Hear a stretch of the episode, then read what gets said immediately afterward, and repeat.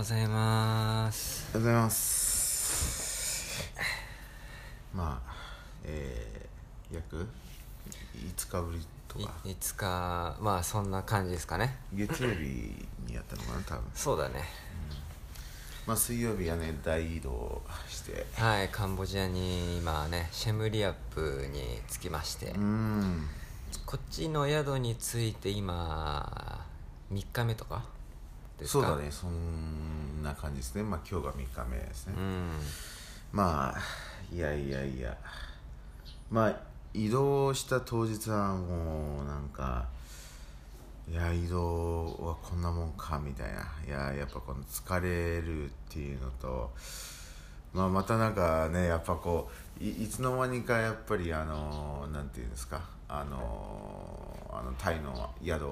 いつの間にかまあ自分にとってはコンフォートゾーンになったんだなっていう。あ だからなんかコンフォートゾーンを抜け出しまあ要はあのほ宿にあの入った時の感覚を思い出したっていうかうんなんかやっぱりこう移動するためにやっぱそういう気持ちになるのかなとか。あうん。うん。まあなんだろうな。多分こういよもっとあれじゃないですか。こう田舎風だったじゃないですか。こうあの僕と特にその僕らの宿に近づくにつれなんか最初着いたらえババンコクの話？あごめんなさい。えっとカンボジアのカンボジア？あそう。はい。最初カンボジアの国あタイの、ね、国境を越えてカンボジアに入った瞬間まあホテルがあってでそこなんかカジノかなんかで。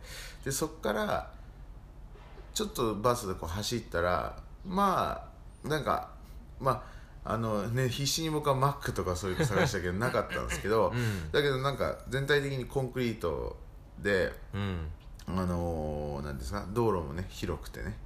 でお店がまあバーってなんで、まあ、ところどころちょっと大きい建物があったりとかしてまあまああここからどんどん栄えていくのかなって思ったら、うん。なんかねでまあしばらくはその自分た国境からその自分たちのあの泊まる場所あのシシェム？なんだっけ？シェムリアップ。シェムリアップ、その間は一瞬田舎になってもまあおかしくないじゃないですか、うん。結構距離あったんでね、はいはい。まあなんか3時間ぐらいかな、うん。そう。真ん中ぐらいはいいんだけど一向になんかこう なんですか都会になっていかないからあれあれあれあれみたいな。なんか近づくにつれて、路面悪くなっていて。そうそう。路面がやばかったんですよ。なんかこのコンクリートの道なんだけどところどころに割とえげつない穴が開いてて。でバスもねゆっくりってこう、うん。それ避けようと頑張ったりとか。そう。はい。はい。そうバスも結構こう細長くてだからそのすぐ倒れちゃうんじゃねえかっていうぐらいねその一個一個の穴。頑張って避けようとするんだけどねまあ避けられないぐらいの穴がいっぱいあって、もドスーンってね。そう。だからそのその時点からもう寝れないよねもう車がもうぐんぐんぐんぐんみたいななんかなんていうんですかもうジェットコースターに乗ってるみたいな。そう。ででそんな感じになっていくしでなんかねこう砂ぼこりがすごい舞っててなんか正直なんかこうあの時何も言わなかったけどなんかこうもうどんどん治安が悪くなっていくあみたいな風はい景に見えてきて、なんかこう治安となんかこうスラム街に入ってってるような、こうねなんかね多分こうそのバスに乗ってたら僕の気持ち分かると思うんですけどこう砂ぼこりがどんどん舞ってってどんどん田舎風になってって穴もいっぱいあってみたいな。これなんかこんな感じのとこに行くんだみたいな。なんか心構え違うなみたいななんか俺が思ってたのと。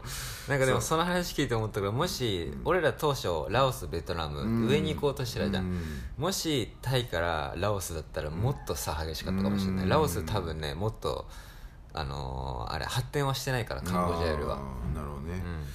そうかそうか。まあ結局そういやでしかもバスが「はいここです」って降ろされた場所ももうなんかあこれなんだみたいな。全然その僕のそのねどんどんこう悪いイメージになっていくのがこう払拭されていかないっていう。なんかああやっぱりみたいな。で結局ホテルの方ねトゥクトゥク乗って、うん。ホテルの方近づくともうこうライトがない場所とかがあったりとかしてね、うん。うん。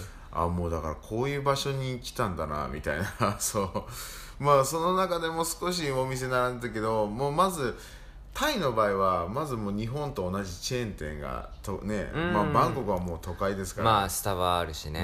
ねしかも日本のお店のさ、うん。あのなんか弥生県とかはいあったりはいはいとかしてさ、そうだね。あの、うん。中心地行ったらありますね。そうそうそうもうもうもう全然ねだからまずチェーン店はまず一個もなかったんですよね、うん。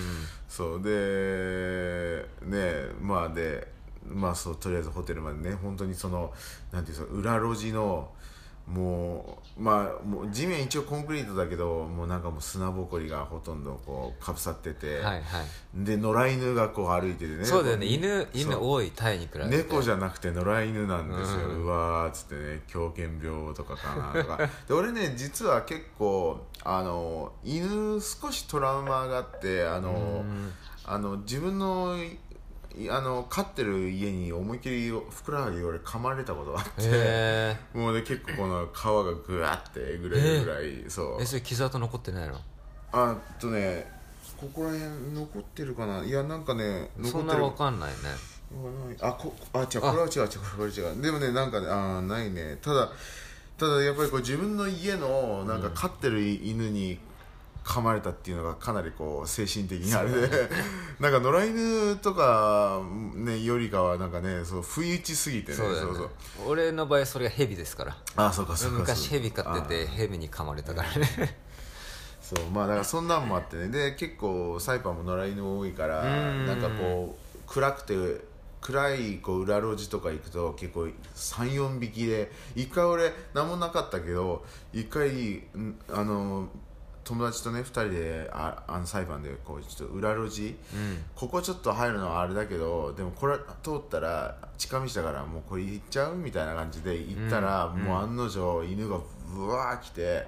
へえなもうもう78匹ぐらいに向ちゃんかってきたの？と突進じゃなくてちゃんとワンワンワンって突進してきて俺らのところになったらこう円描いたのちゃんと犬が。怖っ。360度こう俺らをこう怖っ。でそれどうやって助けてくれたかっていうとそこのエリアに住んでるなんかおばさんみたいな人がこう、なんかなんとかなんとかって言ってボス出てきたね。そうそうそうそうちゃんとねこう追い出してくれ追追い返してくれたんだけどそれなかったら俺はどうしてたんだろうみたいなねすごいちょっと噛まれてたかもしれないみたいなそうだからまあまあその犬もね見てうわ犬か野良犬結構いるなみたいなね、野良犬。まあ、あとなんか来る途中で犬が多いっていうのもあるけどその動物の死体もまあまあ点々とあったようね。んそうですね。だからまあうわーっつって。でまあなんかねこう心構えがなんかうんなんかまあなんだろうこう重たいものが来たよね。なんかこう慣れるために頑張んないとなみたいな。うん。なんかこううんな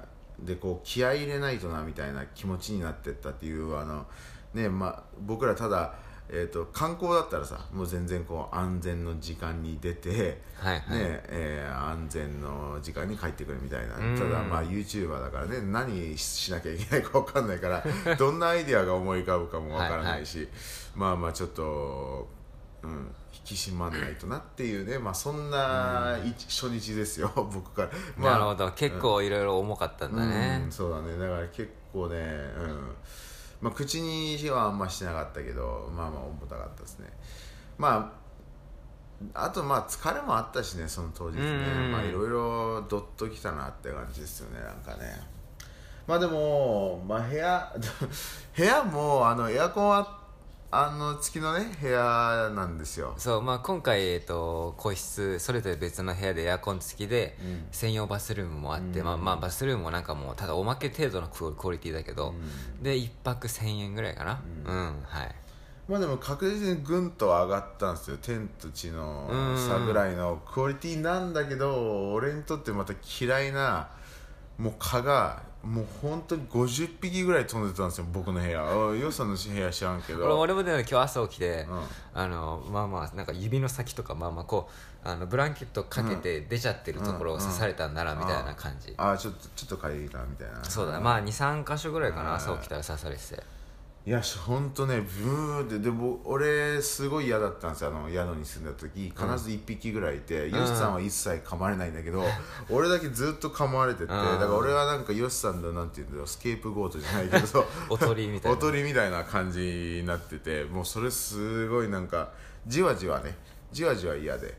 なんか絶対噛まれてるからなんかねまあいろんなマイナスはは要素がね俺デング熱になんじゃねえかとか マラリアになんじゃねえかとかね。まあよく分からんけどと思って。でそれがさこの俺の部屋入ったら50匹ぐらい飛んでるからもう一気に俺デング熱がマラリアの可能性あるじゃんとか。まあどんどん痒くなっていくのあるじゃんとかね。もううわーと思って。でもう俺入った瞬間もうずっともうお前さ俺隣の部屋から聞こえたから。俺もね本当にもうただ立ってずっとこうロックオンするのこのね結構ここ暗いからさまあ明るくできるんだけどちょっと僕の部屋暗いんですよ、で暗いからねこうこの買ってまあ黒じゃないですか、うん。だからこうこのなんつうの白目のうん。背景の僕の目から白目の背景に飛んでるとちょっと見えるんですよでちょっとでも黒い背景に入ってくると例えばまあこういう僕のドアとか、まあ、茶色っぽいね。そうあの、はい、でかいあのクローゼットなんですけどそれも茶色っぽいダーク茶色なんですけどそこに入るともう蚊がどこにいるか分かんないから結構ねそう。で最後すごかったですよ、まあ、ユウさん最初からワン片手グラブで殺したりしてたよね。最初はねグップして、うん。うん。そう。で俺はそれできなくてまああのータイでやってた時はできなかったの、うん。何回かそうやってやって。全然逃してたね。でまああのこっちこっち来てもうずっとパンパンっつって両手でねパンパンってやってそれでまあ一発で殺せないけど、まあ、何回かやって殺して。てでその後もうどんどんなんかねそこからレベルアップして片手でできるようになっておおできるようになってきた俺みたいな なってきて。で最後俺自分でもやった後笑ったけど無意識にジャンピング、ジャンピングぐらいベッドベッドの方に飛んでって俺ジャンピングぐらいバーンっつってでちゃんと殺したの俺すごくね すごいね。俺終わった後笑っちゃった。おお殺せたし俺ジャンピングしたみたいな。よっぽど必死だよね。もう使命感に駆られてるよね。そう無意識にかっこよくねジャンピングしてちゃんと殺しておおって。そうなんかねもうまあレベル蚊もなんかいろいろ血吸って体重たくなってんじゃないの？とか、あと俺思うのがその一応炊いてるからがっつり。ああだからそううん蚊取り線香ね。そうで蚊取り線香はねあの一応その顔を一回その麻痺させて、うん。でそのままこう窒息死させるって感じだから、まあ、で結構俺さもうここにあの結構蚊取り線香を僕から離れたところで炊いてるんですけどもう後半目シパシパする痛痛いぐらいこう煙がこう、うん俺も昨日ねベッドのすぐ横に置いて寝ようとしたらもうシパシパして、いあの移動させた、うん。そうだからまあさすがに蚊も、あのーこういそういう意味でこうなんだろう機動力がちょっあと、うん。うん、確かにそうなんか炊いてない時はもう結構素早い時もあるっていうのですよまあそうですね。もうね。でそれで結構いや多分俺自身は多分2 3 0匹ぐらい殺してうん、うんであとは多分蚊取り線香がやってくれたんじゃないかなっていうあの予想ですね。うーん。うんなんかトイレとか見るとねなんか俺が殺してないなんか俺が殺した記憶ないところにこう蚊がこう倒れてたりとかして、はいはい。うん。だからまあ蚊取り線香かなみたいなそう。いやーまあまあまあだからそそそのパンチがあったんだよね最終パンチ。なんかこのここにたどり着いてうわ蚊のなんつうのなんか敵敵陣に一人乗り込むみたいな。なんかまあそう量的になんかこの隔離されたスペースに入った時の予想する量じゃないよね、うん、そうそうそう。要はねそうなんですよそうなんですよ。で多分買って電球の周りとか結構好きなのかわからないけど、もうその時なんかもうで上を見るともう電球の周りふーみたいなええー、みたいなこれ刺され放題じゃんみたいな。もうねそうだからまあまあそんなんもあってね当日初日は結構ねあの食らったっすね。うんまあそれがまあ、今回そのエアコンあるっていうのは大きなアップグレードだけど、この蚊あ今は蚊もうそうそうそう。ほとんどいないの？もうふ2日目にしてもう僕だからその50匹全部やっつけました。ジャンピンググラブもして。じゃあそれのクオリティ保てれば割と、まあ、まあ今だからこの部屋は、うん、やっとこうコンフォートゾーンになったかなって。もうね、まあ、俺寒いのが好きだから、まあね、ヨシさんが入ってきた瞬間寒っていうぐらい、うん。まあ、結構、うん、寒いですけどまあうん。まあ蚊蚊がまあ多分3匹とかがまあいるのかなみたいなぐらいですね、うーん。そう。でもでももう本当にいやだからあとは多分どっかから入ってきてるかとかかもしれないんですけど、うん。まあ一応今のところはそんなに、うん、まあたまに1匹いるかなぐらいですかね、まあまあまあ今はもう僕の部屋は完全にコンフォートゾーンですね、まあ、今ちょうどタイの旅行の振り返りの動画編集してるんでね、はい。そこで一応僕らのまあなんか振り返りとかうん。喋ってますけど、まあでもねカンボジアちょっとタイは移動しなかったからねほとんど、うんカンボジアがちょっとどんぐらい移動するかっていうところはね、またこれから様子見ながらですね、その動画見てみないと分かんないけどその話してるシーン俺結構顔死んでる気がするし、まあ、あと本当に俺あの顔をずっと見てたからあの時。うんまあでもそんな感じ そんな感じ。なんか普通に話してて、うん。パンっつってちょっとごめんなさい。そうすげえ顔をな見てた気がするあの時。いやーまあねそう。なんかねあれさまあさすがについてきてないか。いやあのあのバスが止まった場所からうん。このホテルまでそのバスが止まった場所にからねここのホテルまでトゥクトゥクで来たんですけどそのトゥクトゥクに乗るときに俺のカバンをそのトゥクトゥクのねこの椅子にこうやって置いてうん。1分ぐらいしたらなんかもう何万匹ぐらいのレベルでこう蚊がブワーなってたの。知らない、へそう。ヨウさんはちょっと離れてタバコ吸ってたけど、ーうん。もうねブワーなったの。あれがちょっとこっちまで来たのかなとか。いやでもそれはないよね。い一応動き始めたらねあのまあまあもう全然、そうまあ風風とかあるからね。ねあっていなかったですけどいやーまあまあそうですね。まあでそれでねあのまあそんなちょっと食らってた中まあ飯はまあ一発目行った飯がまた失敗だったんですよね。あれはねもう疲れてて、うん。思考停止してもういいやっつって言っちゃ腹減ってたからね。うん昼も抜いてたからさ。そう思考停止してそうもういいやっつって。多分本当だよね。冷静になったらもうちょっとファッともしかしたらメニュー見てもう行こうかっていうねそういうエネルギーもあったかもしれないし、でその行ったレストランの正面に普通にローカルのお店だったからね。ああそうだね、うん。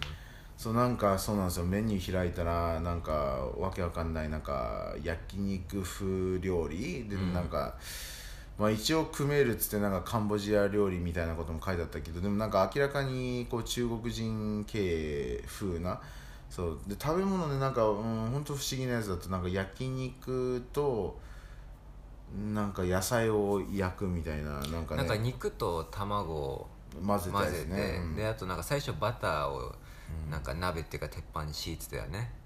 そう。で,、うん、でまあそんなねでそ量も全然多くないですよ。米もついてこないしそのセット、要はセット頼んで A セットってやつを頼んで、うん。でそれには肉ともうほんとちょっとした肉と、まあ、野菜、えっと、白菜とピーマンと人参とかね、まあ、そんな感じでもう全然で味はでまあなんかソースくれるんですよね。なんか、まあ、ちょっとまあ良さの方は辛いやつだったけどなんかマヨネーズ風なねちょっと甘いやつ、うそう。まあなんかまあまあ食べれるって感じで別にそんな格別美味しいわけじゃない。もういやとにかくそのタイでのね60バーツって多分300円ぐらいのやつとかね、もう全然美味しいんですよね。どんなんでもそう。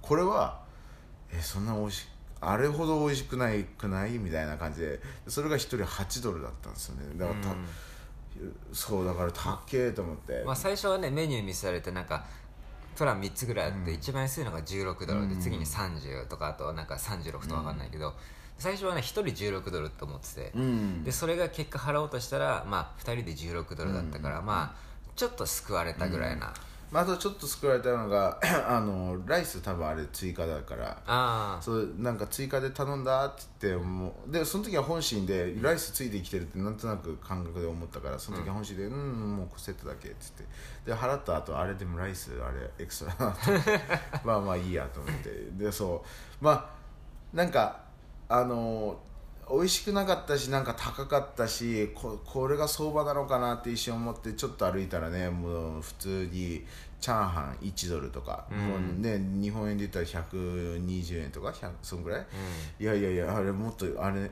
あのタイより安くね？みたいなででもう本当回ると本当にあの安いからもうさっきのところ何だったんだろうみたいなね。本当んなんんなかしかね本当ちょっと地雷。うんだから初日にしてなんかかなりでなんかテンション下がったんでいろいろと。うわこんなんかって。でその後一応ね飯あのもう一個もう一箇所行こうっつってうん。行ってでなんかそこはねあのピザ頼んだんですけどピザはまあまああの普通にまあいや美味しくなかったけど、うまあまあいいかぐらい。4ドルだっけ？よ4ドル50かな、んうん。まあまあいいかって。でもね虫がすごいそこ飛んでてね。テーブルの上にたくさんちっちゃい虫が落ちてくるんですよね。あて俺食ってる時に上からなんかちっちゃいなんかコガネムシみたいなの落ちてきてビシッと落ちてきてもうフォークで溶かして ねなんか。そうでいや本当うん。なんかもうもうこだから本当本当本当とにかく初日はもうこういう生活なんだなみたいな。だからこう重たい気持ちになってそこにちょっとこう気合で乗り越えないとなみたいなこう覚悟してたんですけどね、うん。まあ、それが、まあ、昨日たまたま、まあ、もうちょっとね歩き回ってあの、まあ、朝は携帯の SIM をね SIM カードあシムカード買いに行って。はい、でまあそれでこうそうそれでまあこう歩いてちょっと離れたとこ歩いてで飯屋もねちょっと離れたとこ行ってまあそこはそこで普通に美味しく食べれて安くね、安く美味しくまあ俺その時多分2ドルぐらいしか払ってないかなまあまあまあまああなんかいいんじゃないみたいな。あちょっと慣れてきたかみたいな。部屋もねかどんどんやっつけてって、うん。まあ、部屋も理想の部屋になってったし。まあまあまあスでストアストアとかねなんかスーパーみたいな、はいはい。まあまあね普通になんかお菓子とかドリンクとかも調達できるし。うん、なんかねタバコがねあのタイのタバコはもう全部グロいんだけど、こっちはもうちょっと緩くて、でちょっとねタバコ安いうん。感じなんですよね。まだ買ってないですけど、はい。もうこっちでは思ったのが飲み物がちょっと高いよね。高いね、そうだね。なんか、うん、ちょっと高めですね。う、ん。まあそうですね。だってだってそのタイとあのこっちのあのなんだろうその相場を比べるよりかは俺の中であ高いなって思う感覚としては、あのタイはドリンクが水がね大きい水が14バーツなんですよ、うん、2リでットルのやつ？はい2リットルのやつ。で飯がまあ安くて50バーツとうか、ん60バーツ、うん。まあそんぐらいですよねはい。であのーあのーこっちの水はあのえっ、とあじゃあこっちは例えば飯があ例えば安くて1ドル2ドル。うん。まあ1ドルとして。で水が75セントだから、うん。あ確かにね。そそんなにこう距離がないじゃないですか、はいはい。もうタイだったらこう倍以上の、ねはだからだから高いんだなみたいな。そうだよ。だってレストラン行ってね、あのー例えば料理が1ドルで,、でコーラ1ドルだからね。ああそうだねそうだね、だからこっちは飲み物が少し高いなって感じですね、まあまあそんなんでちょっとこう日中のその SIM カード探しでまあね俺結構俺あのね道忘れないタイプじゃないですか。うんから僕ちょっと頭の中のこう地図でこう少しずつこうやって広げてってねこうあの広げてってでなんとなく夜晩ご飯食べる時はなんとなく頭の中で直感でなんかこっち方面広げてみたいなっていうなんかなんか感覚的なうん。こっち方面みたいななんかちょっと漠然としてんだけどこっち方面広げたいなみたいなのがあってそれでまあ晩ご飯ねあのそっち方面の近くにまずそっち方面のあの方でご飯食べてで食べ終わった後なんとなくねそのままホテル帰ってもよかったかもしれないけどなんか直感でちょっと散歩しようかなと思って、うん。それでそのその、まあ、言ってるねそっち方面まあその宿からもう離離れていくんですけどそっち方面に歩いてったらおおっていう感じで おこれは都会じゃないっていうぐらいのもうねなんていうんですかももちろんその繁華街っていうかで一応名前がねパブストリートっていう名前で、これちゃんとした名前なんですよね。でもうねこういや本当にもう観光観光地としてちゃんとねこうなんだろうお店も綺麗にこう整っててこうねバーってあってで一個一個のお店もなんかもう本当観光客向けなんだろうなっていうぐらいもうなんだろうインテリアがねもうかっこいいかっこいいなんかおしゃれね。東南アジア風の中でのこのおしゃれな、うん。まあ全部あ基本的には屋外の席なんだけどでもね本当かっこよくてなんか。そうだね。なんかあのーもうこのそういうおしゃれな看板を至る所にこう、もうスペースでこう埋めまくってる感じだよね、うんそうだね。でこのでストリート沿いもこのなんだろうこう看板もネオンライトのねうん。看板もバンバンバンってあって。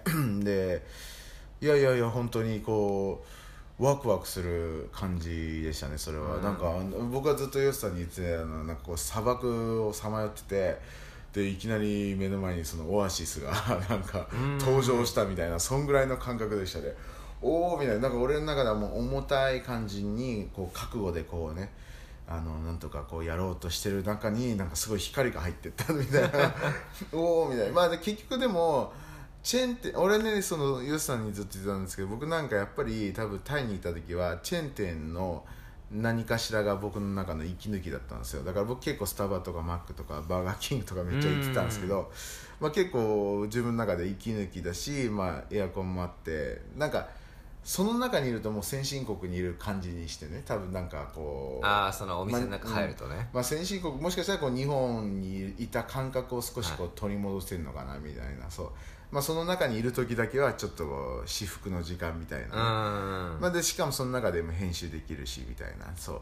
まあそんな感じだったからタイではそんな感じだったからこっちでなんかね一個だけでもいいからそういうのないかなみたいな気持ちでそう歩いてたらもう結局あ結局っていうかほもうな全くなくてもうマックでさえなくてそうでまあねそこはちょっと残念な気持ちになったんだけど でもあのまあまあまあそこの部分はね結構いい感じになんかおしゃれな感じだったしまあまあまあなんかここら辺のお店で普通に作業できるかなみたいななんかごご飯もご飯もなんかねまあ僕からしたら美味しそうなんですよ。なんかステーキとかね。結構安いもんね、そう「The Best ステーキ in town」まあ最高あこの、えー町一番のステーキを置いてますっていうのを、あのーなんか他の店みんなみんなも書いてるんですよね。それ。どの店も同じこと書いてるけど。まあまあなんかねそうそういうのがあったりしてあー。まあでその中でねあの多分東南アジアのチェーンなのかな。アマゾンカフェとかっていう、ね、カフェアマゾンから。カメラファンズとか、まあ、タイにはたくさんあったんですけど、でそれがそれが1個ねちょっと大きいやつがボンってあって、もう中見たらもう本当になんていうのああいうおしゃれなカフェ、まあ、スタバとか、まあ、ドトールとかいろいろあると思いますけどタリーズカフェとかね、まあ、そんな感じでおし綺麗なカフェが1個あったんでまあまあまあまあちょっとねモチベ下がり気味の時はそういうとこ行ってもいいかなっていう感じしましたねはい。まあだからそんな発見がね昨日あってもうねうんいや良かったですよ。ちょっとまたさらにこうちょちょっとこのカンボジアが好きになってきたかなみたいな。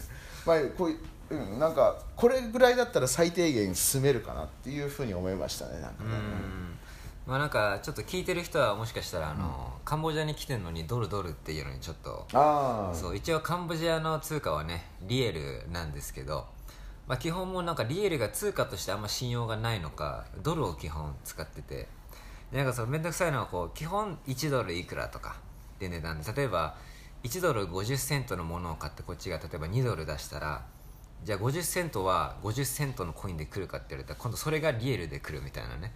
1, 1ドルが4000リエルでだから50セントは2000リエルみたいな、お釣りがこのドルとリエル混ざったりするから、その行く前にちょっとねそこをちゃんと何ぼったくられないようにじゃないけど、そこをちゃんとある程度為替を自分の頭の中に入れておこうみたいな感じでしたね、はい、そうだから 1000, 1000リエルっていう桁だからさ、うん。4桁だから、うん。もちろん500リエルがあって100リエルがあってって感じだからうわなんか頭混乱するみたいな。でなんかその国境あたりは結構なんか悪悪名高いらしくて要は国境あたりは結構ぼったくろうとする人が結構多かったりとかその国境を渡る上でなんかこの警察があビザを作んなきゃいけないんですけど、うん。通常30ドルなんだけど、あのー30ドル以上ね請求してきたりとかそういうなんか、悪いあれがあるらしいんですよ。だからそのまた国境のところでなんか買い物したらなんかお釣りリエルとか混ぜてうん。こう、ね、わ普通は分かりやすいように渡すじゃないですか、うんなん。かもし例えば1ドル4枚と、えーなんとか1000リエル例えば2枚で100リエル3枚でとか例えばそういう感じで渡してきた時に、うん。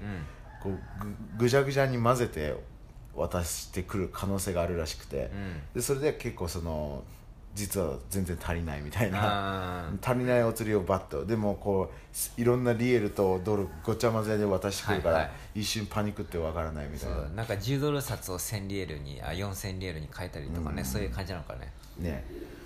でそうそうだから桁がさ4桁だからうわなんか頭使うなみたいなそんな俺結構あの算数得意じゃないから、うん。いやーなんか怖いなって思ったんだけどあの1日目にしてなんかコツつかんで要はあのドルを知ってる人だったらあのすぐコツつかめると思うんですよ。あの、まあ、僕ねサイパンずっとドルだったんで、うん。あの普通に要は25セントっていうのがねクォーターってあるんですけど普通に生活でよく使うんですよクォーターって。あのあのドルだとね、うん。そう。ね。で1クォーター2クォーター3クォーター4クォーター。ね結構使うんで。まああの日本でいうもう本当100円ぐらいに使うかもしれないですね,、うん。ね100円って多分さ普通にあの自動販売機でもね入れたりするし、そう100円と同じぐらいクォーター。でクォーターってやっぱそのでクォーターって言葉ってさあの4分の1っていう意味もあって、なんかすごい結構生活に使うから、まあ、俺の中ですごい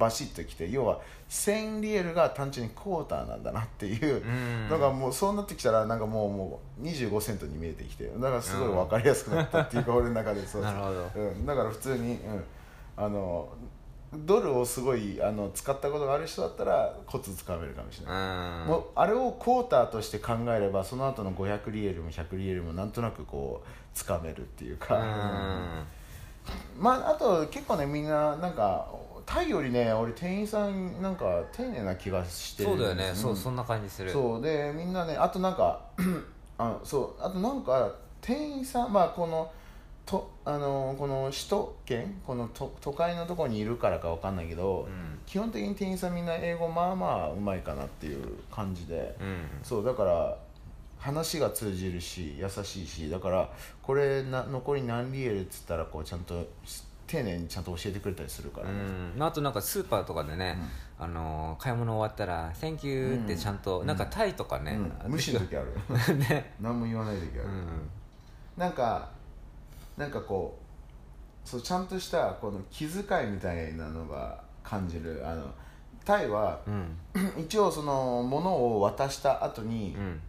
すぐあの「Thank you」って言う時あるのね、うん。あの物をねもう物を袋に入れてパッと渡された瞬間に「コップンカー」って言ってくる、言ってきてで俺もらってで「Thank you」って言って。でなんか日本人の感覚でねうん。もうそこで一応「Thank you Thank you」ってお互い言ってるからまあ終了なんだろうけど、うん。なんか日本人の感覚でそれでこあっちが「Thank you」俺が「Thank you」って言って物をもらってもらってでこの去り際にうん「Thank you」っていうのはあるじゃないですか。日本人感覚的うんうんうん。おに。邪魔しました。そうそうみたいそうでそういう感覚で言うんだけどそれもガン無視なさったよ。な ねそうだよね。そう大体ガン無視。でもこっちはちゃんと最後も笑顔で「Thank you」って言い返してくれるから、なんかこの温かさを感じるしかもちゃんとこっち見て目見てね言ってくれるよね。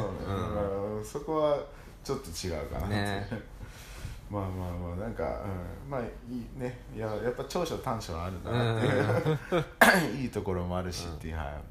まああとこっち来てね唯一覚えた。一応カンボジアなんかカンボジア人のことってクメール人って多分言うんですけど、でカンボジアの現地語はクメール語だと思うんですけど、まあクメール語でありがとう一応、オークンっていう、うんうん。まあそれだけ覚えましたねとりあえず、うん、そうですね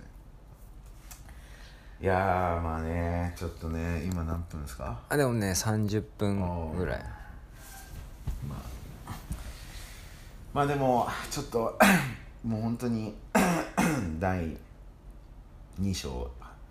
もうあのタイに来た瞬間、まあ、第2章は始め始まっていたものの本当の第2章始まったの。は本当に今ですよね。なんか最近ですよね。ああまあこれからそのねあの方向性固めるからね。そうですね。まあ結局だからラジオでまだ話してないけど、うん。ねその一回一悶着があったみたいな。そうですね。まあいろいろ。まあこの前ちょっとタイで。まあそれはなんかこうねちょっとお互いモヤモヤしてるからちょっとブラザミしようっていうんじゃなくて、まあたまたま話し合った方がいいトピックがあって、うん。その流れでちょっとね俺がこうバッと吐き出して、うん。ちょっとそういうブラザミっぽくなったみたいはいはな感じだね、だこのラジオであのその前の一番その前のあの大きな一悶着はもう話したんだっけ多分。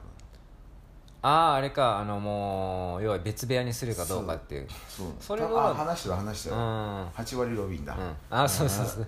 そうでその8割ロビンの話からその後最近あったやつはあのーまあなんかちょっとトピックがあってでそれでお互い話しててでロビンがこう、まあ、後々聞いたらちょっと実はたま溜めてたことを実は吐き出したっていう話だったけど、まあ、要はロビンがガーってきて大体そこで俺は黙ってこうちょっと圧倒されて黙っちゃうと。で俺は思考停止してそこでもう会話が終わっちゃうみたいなね、まあ、いつも通りな感じなんだけど、まあ、この前俺がそこで「ちょロビンちょっと話変えていいと」ちょっと俺今圧倒されてるからあのーなんて言ったっけな。まあなんかこういつもこうなっちゃうからこれどうやったらならないんだろうねっていう話題に変えて、でまあお互いちょっといろいろ話して、まあ、これ結構俺の中で大きな一歩ですよ、俺の人生の中で、うん。まあ、今までずっとねバーって言われたら俺はもうひ基本黙って、うん。で時間差でちょっと俺なりのね、はい。文章を書いたりとか、まあ俺なりの意見を時間差で返してたけど、まあ、ちょっとこう瞬発力をちょっと自分なりに使ったっていう感じですね、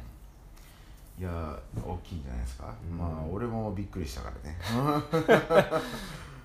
ごめんちょっと話変えていいってね。俺はこうまあ圧倒してるってことはなんか俺は多分もう勢いづいてるんだろうなっていうね。こうあのなんつうのそのまあ内容内容っていうかまあまあ勢い勢いがついてガーって前に進んでるところを、うん。なんかいきなりバーンっつって止まってくださいみたいな、うん。まあ俺がこのなんかこう言葉選んじゃうタイプだからでしかもこう会話に入り込むのが苦手だからでロビン結構この間を置かないって言ったじゃんこう。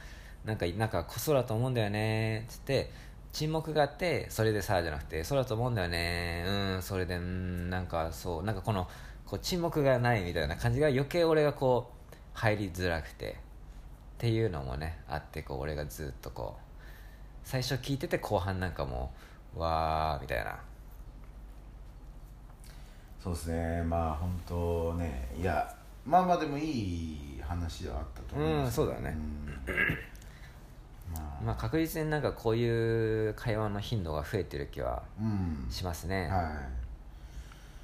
まあねこれからちゃんとやっていこうっていう感じであればやっぱ真剣になるわけで、うん。で、うん、真剣になったらだったでやっぱこう傷つく可能性があるってことですよね、はいはい。そうですね。やっぱ真剣ってねあのーやっぱりあれですからあのー真実の剣ですから。はいはい。まああの要は刀ですからね、うん。木刀ではなくなっちゃう。はい。で木刀ではないやつで、えーこうは話し合っていくわけで、うん。そしたらやっぱり切れる時はありますよね。ピシッてね、うん。そしたら痛いってなってそしたらモヤモヤになっていったりとかする可能性がどんどん増えていくっていう、そうですね。だからこれからもね今ちょっとこうそうですね、まあ、ちょうど あの皆さんもねあのツイッターとかフォローしてる人は感じる。あなんか再スタートしようとしてんだななんかやろうとしてんだなって感じてる人は感じてると思うんですよね。要はなんかそういう系の投稿したりとか、うんまあ俺はねアンケート。ね。そうだね、うんまあ結局どれぐらいか40人ぐらい答えてもらったんかな、うん。まあ全然あのもう本当応援してますってこう本当好きなことやればいいと思います。楽しむのがもういいと思いますっていう人ももちろんいるしあのそうやって応援してくれる一方で、まあ、このアンケートの中にもし何かアイディア改善点あればっていうので結構割と長文でアイディアくれる人がいたりとか。まあいろいろねかなり参考になる。あの、まあ、かなりっていうか、まああのまあ、それが全てではもちろんねないんでね一応、まあ、それも一つの参考にさせていただいてちょっと今方向性を練ってるっていう感じですね。まあでもさこの前話したあのまずお互いのまあ俺から言ったのか。この YouTube のチャンネルの方向性を考える以前にお互いの人生のこの目標みたいな、まずそこを考えた上で方向性作った方がいいよねって言って、うん。まあ、ロビンはもうあのあってで俺はね考えて俺はもうその辺はもうね固まって分かったんですけどあそうなんだ。ええ。で今だから YouTube の何系 YouTuber なのかっていうフレーズとかを今ちょっとあ考えるっていう感じですかね。そうですね。まあそこがそうねその根本の部分ねあのは結構ヨシさん特によ俺は結構ねずっと変わらないタイプなんですけどヨシさんはなんかそこがいつもちょっとわからないところがあるっていうかうね、ん。そうだからそこがバチッと決まらないとあの要は前ねその一回そのこの YouTube チャンネルが燃え尽きた時があってイオさんが一人でやってるね、うん。そうそう。一人でやってる時に燃え尽きたことがあってまあなんか結局その時はそのヨシさんがやりたいこととそのやってることがこうちゃんとリンクしてなかったっていう結論に至ってて、うん。そう。でじゃあ今回この再スタートする時まあもちろんまた火ついてやるわけだから、うん。うんそこでまたかけ離れすぎるとまたそうなってしまう可能性があるよねっていう話でまあそうねそこの部分をまず決めてもらってでそうね。でそので今宿題としてねそこ決めるのとあとその何系そう今うん。ゆうさんが言った何系 YouTuber、うん。でそれをあの今今日金曜日ですね、えー、と月曜日だからあと3日後ですか、その時に話し合うっていうふうに決めてて、はい。うん。そこは難しそう。そうですね。何系 YouTuber ってね、まあ、まあ僕は僕でそこの部分考えてたんですけどなんかこううんなんかある程度もうなんだろう決まってるものなんか抜けられない部分はいろいろあったりとかして、うん。俺の中で思ったのがねそうそうそう。なんか要はもうすでにタイに来てやってるわけだからタイとかカンボジアに来てやってるわけだから、うん。旅っていうキーワードはなかなか外すことはできないなっていう。要は、うんだって今ゼロからスタートしてるからさなんかぶっちゃけなんか何でもいいじゃんカテゴリー、うん。うんだけどだからって言ってなんかいきなり VU VTuber になるとか なんかねなんかいきなりなんかああいうヒカキンみたいにただソファーの前に座っていろいろ紹介するみたいな、なんかすなんか例えばね俺らのやりたい人生のやりたいことをいろいろこうやってさやっていく中であれは俺らやっぱりあの俺らやっぱりヒカキンタイプの YouTuber 合ってるんじゃねって例えばなったとしても、うん今もうこここまで走り出しちゃったからさすがにそれはないよなっていう、うん。そういうものもあるよねっていう。うん。そう俺らのねこう心の奥底の価値観が分かったからといって100%そっちにあの合わせることはできないっていうところはあるっていう、でまたスケボーっていうのもねまあいろいろあるしそこら辺もね考えてのっていうのがまあまたちょっと難しい難しい。まあ月曜までになんかいやロビンもうこれだわこれで決まりだわっていうものを持っていける気はしない、うん。ただあこれちょっといい感じだった気もするんだよね、みたいな。なんかそういう感じかな、うん。候補ちょっともしかしたら何個かあるかもみたいな、うん。まあそうですね。まあでもこれも多分継続的にやっていく中で名前が何系なのかちょっとちょっとずつ最終的にガチッとはまるものが、ハマるものが出てくんのか続けてったらなんかもう俺らこれ系だよねみたいな、うん。自然とそうなっていくのかね。まあなんかそうだねいろんなパターンはあると思うよね。なんか、ねたまたま俺が俺らが言ったやつがバチッとはまる時もあるかもしれないし、うんあのやりながらのか可能性もあるかもしれないしなんかいろいろあると思う。うんねまあなんか身近で例えば内藤さんとかは、多分いろいろやっていく中でこのキャンプがキャンプっそうだね。ていうのがハマったりとかして、うんでも今ねそまあそこからいろいろどんどん進んでって、まあ、おしゃれ系 B ロール系 YouTuber とかなんかいろいろねまあいろいろ入ってるよね。肩書きあったと思い内藤さん的に、まあ、最近は話してないけど、まあ、大元は多分 Vlog なのかね。うん。ブログブロガーみたいな。はい。そうですね。まあそうですね。だからそれそうねブロガーっていうのもあるしね。ブロガー YouTuber っていうのもありますしね、なんかね僕でまたむずいのがこうねそうまあでもやってることがちょっとまあ人が言うのはなんか水曜どうでしょうっぽいよねってあれは何何系 YouTuber なんだみたいな まあ旅系なのかな、旅系 YouTuber ねとかねでも電波少年みたいだっていう話もあって電波少年は今度超チャレンジ系、はいはい、うんね、たまたまヨシさんとちょっと見ましたけど半端ないチャレンジですね。俺がたまたま見たやつ松村が拉致されてたからね、うんやばいよね。覚醒剤を象に打つやつらに拉致されるみたいな、うん。で20時間放置されるみたいなね。そうまあね、うん。そこまではさすがにむずいよね。なんか、まあね。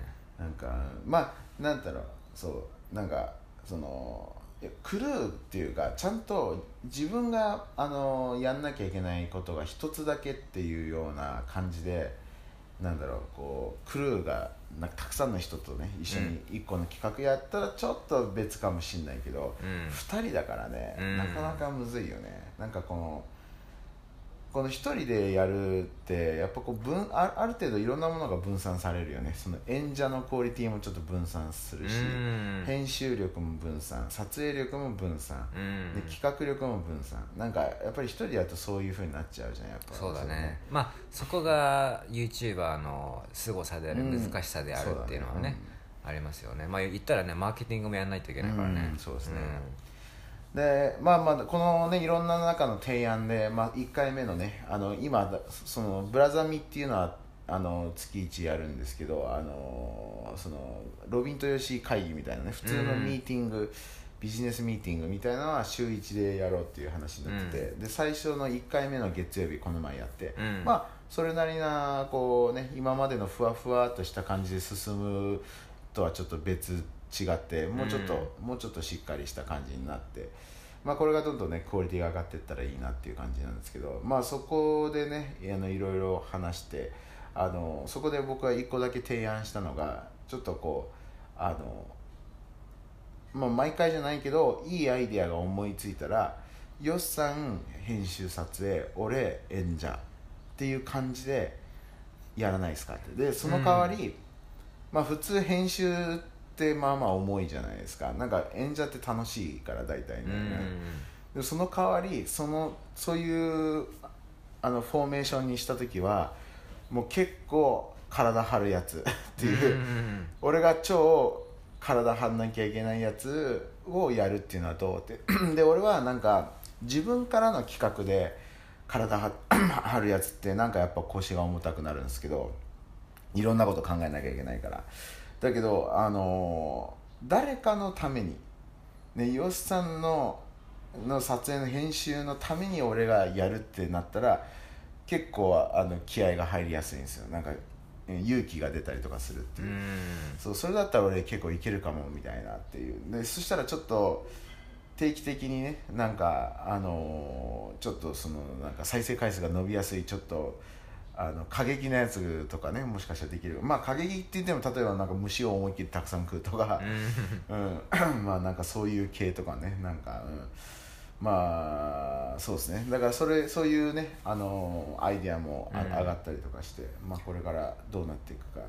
うん。まあなんかそのね過激系っていうかそのね今のやつも、まあ、結局は方向性がどうなるかでね、どういうその方向に沿ったちょっとあのパンチ効いたやつ作ろうみたいな、うん。あの最近俺ちょっと Kindle で海外の YouTube のなんか攻略本みたいな、あのまあいろんなインフルエンサーにインタビューしたやつ読んでて、まあ、結構当たり前のことは書いてるんですけど、まあ、改めてそうだよなと思ったのが、まあ、こう方向性を決める中に入ってくるのが、まあ、俺らはどういう YouTuber で見てる人にどういう価値を与えるのかっていう感じだよね、うん。うん、まあなんか俺らはこういうキャラですじゃなくてこういうことを発信するから見てる人は多分こういうメリットありますよっていう、まあ、それをなんかもっと言ったらこのエレベーターピッチって言ってこうもしエレベーターでなんか社長に会って20秒しか時間なかったらどうそれを魅力伝えるみたいなそれ伝えられるようにしましょうみたいな書いてあったんだけど、まあこの価値提供っていうところはね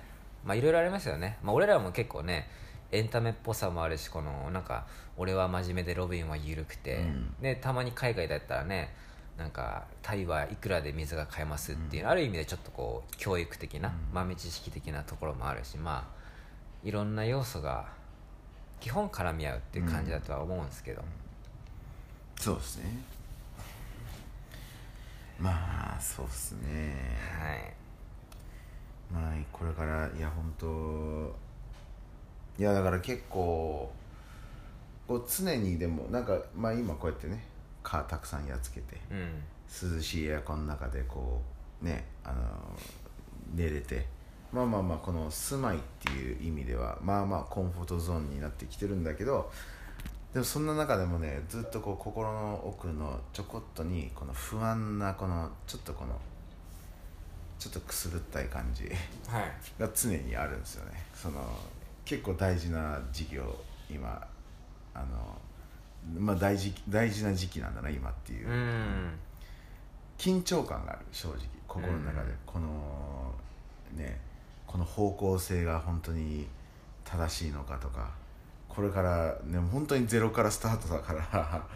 まあまあまあドキドキがあるですよね。なんかね。なんか終わってしまう可能性もゼロではないじゃないですか。まあまあうんうん。ね全然チャンネルが伸びないみたいな。でどんどんねあのビューとかすごい下がってきてややっぱそのスケボーの動画がある意味貯金になっててね、うん。あの収入もなんかそんな下がってないんですよね。そうだね。でまあやっぱこの年末年始でね見てる人もやっぱりあの今あのデータ見てると分かるんですけどあのあの他の今まで作ってきた動画にたくさんコメントが出てきてるから多分みんな本当に今ね見る時間もたくさんあって、うん。ね、実家の人とかね実家帰省してる人とかは多分暇な時間多いから多分そこでいろいろ見たりとかしてくれてると思うんですけど、いやだからあのねそういう面ではいいんですけど、ねまあ、でもそれがいつかねずっと続くわけじゃないですから多分そういうのは。だからまあどんどん下がっていく日があって、ねうん。新しい俺らが作る新しい動画が全然伸びなくて。ね、それでもうよ生活もできないしもうどうしようかとかってねもしかしてその時何回も喧嘩とかもしてねもうだなーってなる日が来るかも。まあ。そういうねゼロではない、ねうん。もちろんそんなことしたくないしあのそんなことはねあのそういう危機な時でもその時のベストな対策を打ってねあのずっと継続していきたいんですけどただゼロではないからだからそういう不安とかねいろんなこううん。こうちょっとこう心の奥でこうねちょっとこう緊張感がありますね。なんかこう今一気に渡ってる橋が一気に細くなったみたいな。うんやばいやばい。そうだ細すぎてちょっとスケボーもトリックもでできないきないぐらい。いいやもう本当にもうやったらすごい。そうやできたらトリックできたらもう100万再生回数ですね。かなりすごいですよそれ。もうねまあだから今そんな状況にいるっていうロビンとヨシがかなりまあ危機に 陥ってるって感じです。まあでも、まあ、ポジティブに考えたら、まあ、結局今リスクを取ってるっていうね、タイに、まあ、東南アジア行きますっていうのはまあ普通に考えたらねこれからオリンピックでスケボー盛り上がるっていう中で、もうニッチにそこをずっと攻めるのが安泰なんだけど、まああえてこのタイミングでちょっとスケボーから離れますっていう結構大きなリスク取って、まあ、実際来てみてそのリスクの、ね、どういうリスクだったのかっていうのをまあ感じる中で、まあ、それをちょっとこう切り開けたらねやっぱいいですけどね。ですね。はい。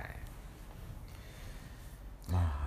まあ、なんかあのよくこう起業とかなんか新しいサービスとかなんか会社を起こすときになんかピボットっていう言葉があってこう最初はこれやっていけると思ったら全然いけないからピボットいっぱいしまくってなんか例えばよくあるこう、まあ、ツイッターはもともとそうだけどじゃあ例えば仮にツイッターいや昔は通販してたんですよみたいな。今は違いますけどみたいな。結構そういうのを、まあ、繰り返して成功する会社結構ほ結構多いみたいだから、まあ、俺らちょっとこのピボットみたいなね、まあ、方向転換ですね。はい。はい。まあ頑張るしかないですね。うん。本当。もうドキドキですよまあね本当いやまあ甘くないですねこの旅旅。うん。はまあまあまあこの大変な分ね大変な分あのー成功する可能性がある気がするんですね。なんかよくあのピンチがチャンスみたいな。はいはい。まあそれってなんかいつもね感じることですよね。なんかこのピンピンチの時こそこそなんかあのすごい頭使うから。うん。やっぱり緊張感があるってやっぱりこうね恐怖があるっていうのはやっぱり正常じゃないから人間こう頑張ってそこから抜け出そうとするっていうねよりいい環境にするっていう感じだからまあまあまあね、この時が一番いいあのある意味ねこう逆転する あのチャンスなのかもしれないけどとりあえず心境今現心境としてはちょっと不安な気持ちはあるっていうまあ、今までの人生で俺結構最大級の社会人になってからの最大級のこのなんかピンチ的な感じかも、なんか前会社員した時にそのなんか26歳で仕事辞めてバックパッカーするっていうのもまあリスクだったんだけど、俺の中では別にやりたいからややるしみたいな。だと一人だったからね。今回こう一緒にロビンとやるっていう中で余計このピンチ感がね実感しやすいですよね。はい。まあじゃあ最後に今日は動画編集ですか。今日のああそう予定はですね。そうですね。動画編集ですね、はい、まあ、俺も動画編集ですね、まあ動画編集だけど今日なんかステーキ系食いたいですね、ああ、え夜？まあ、夜か昼か。あーまあまあいいっすよ。とりあえず夜も昼もとりあえずああの町に行こう。あー。その町行ってなんか、うん、良さげなとこあったら、はい。うんまあ昼ステーキであの夜もステーキかもしれないし。まあ、俺ちょっとマッサージ試してみようかな。あああ確かにあマッサージ俺も行ってみよう、ね。安いんですよタイよりね。のい1時間のフルボディで6ドルだっけ？確か。あそうか、俺はそこを覚えてなくて俺はフットマッサージしかしてないんで僕タイで、うん。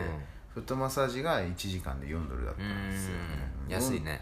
そう。あっちで200バーツってことはなんだっけ？700円ぐらい。ああそうか。だからあちょっともうちょっとちょっとぐらい高いまあちょっとそれいいっすよね。まあそれいまあそれもちょっとやって、えーステーキも食って編集を頑張ると。はい。まあここちょっとねこの宿が夜ね w i f i めっちゃ遅いから、ちょっと、アップロードの時だけなんかねね。したいっすよね。まあ、朝とかね午前中はいい感じなのかもしれない。確かに確かにこんな感じですか。こんな感じですかね。はい。はい、まあとりあえず今ロビンとヨシは危ない状況だっていうことですね。だからもうこの後ピタッと動画とラジオも止まる可能性もゼロではないでまあまあゼロではないけど限りなくゼロにそこは近いと思いますけど。まあ次ラジオする時はね拉致されるかもしれないまあいだ多分ね基本いろんなことが可能性ゼロではないですから、うん。でも限りなくゼロに近いものがほとんどですから。なんか想像したのはあのもしあの結構夜中に出かけたら。あ夜中に出た出かけてで夜歩いて帰ってきたらそこら辺で拉致される可能性ある。一瞬真っ黒くなるな真っ暗になるところがある ああでで廃墟もあるしあそこの廃墟にあの結構やばいやつらが住んでるかもしれないから それでさささっつって拉致されるかもしれない、はい。まあ、さそうですね、はい。かもしれないね。かもしれないですね、はい。でもかもされない。まあはい。かもされない。まあ言いたいことはすげえわかるけど。ねかも。ちょっとあかのあのあのかまいたちのコントを思い出した。まあまあもういいですけど、はいはい。はいじゃあまあこんな感じで、はいまあ、次回ラジオするときはもしかしたら方向性ちょっととりあえず決まりましたみたいなトークできるかもしれないですけどね。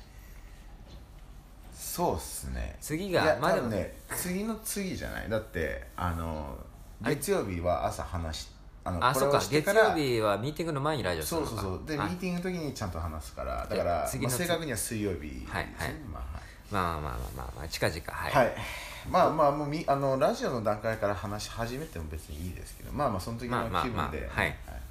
じゃあ、まあそんなこんな感じでいやじゃ本当ねありがとうございます、はい。ラジオちゃんと聞いてくれる方本当ありがとうございます。こんなね危機に陥ってる中でもね、はい。こう応援してくれるのは本当ありがあたいです。ありがたいですね本当にもう、あのはい。ぜひあの鈴木とエリチャンネルも結構ビューいいですからあの俺らのメインチャンネルちょっといいんじゃねえかっていう ちょっと過激なことあげてるからあれだけどまあのカップルのやつとかもうね3000あのカップルパンパンパンすごかったんですけどもうパンパンパン超えましたからあのカップルが。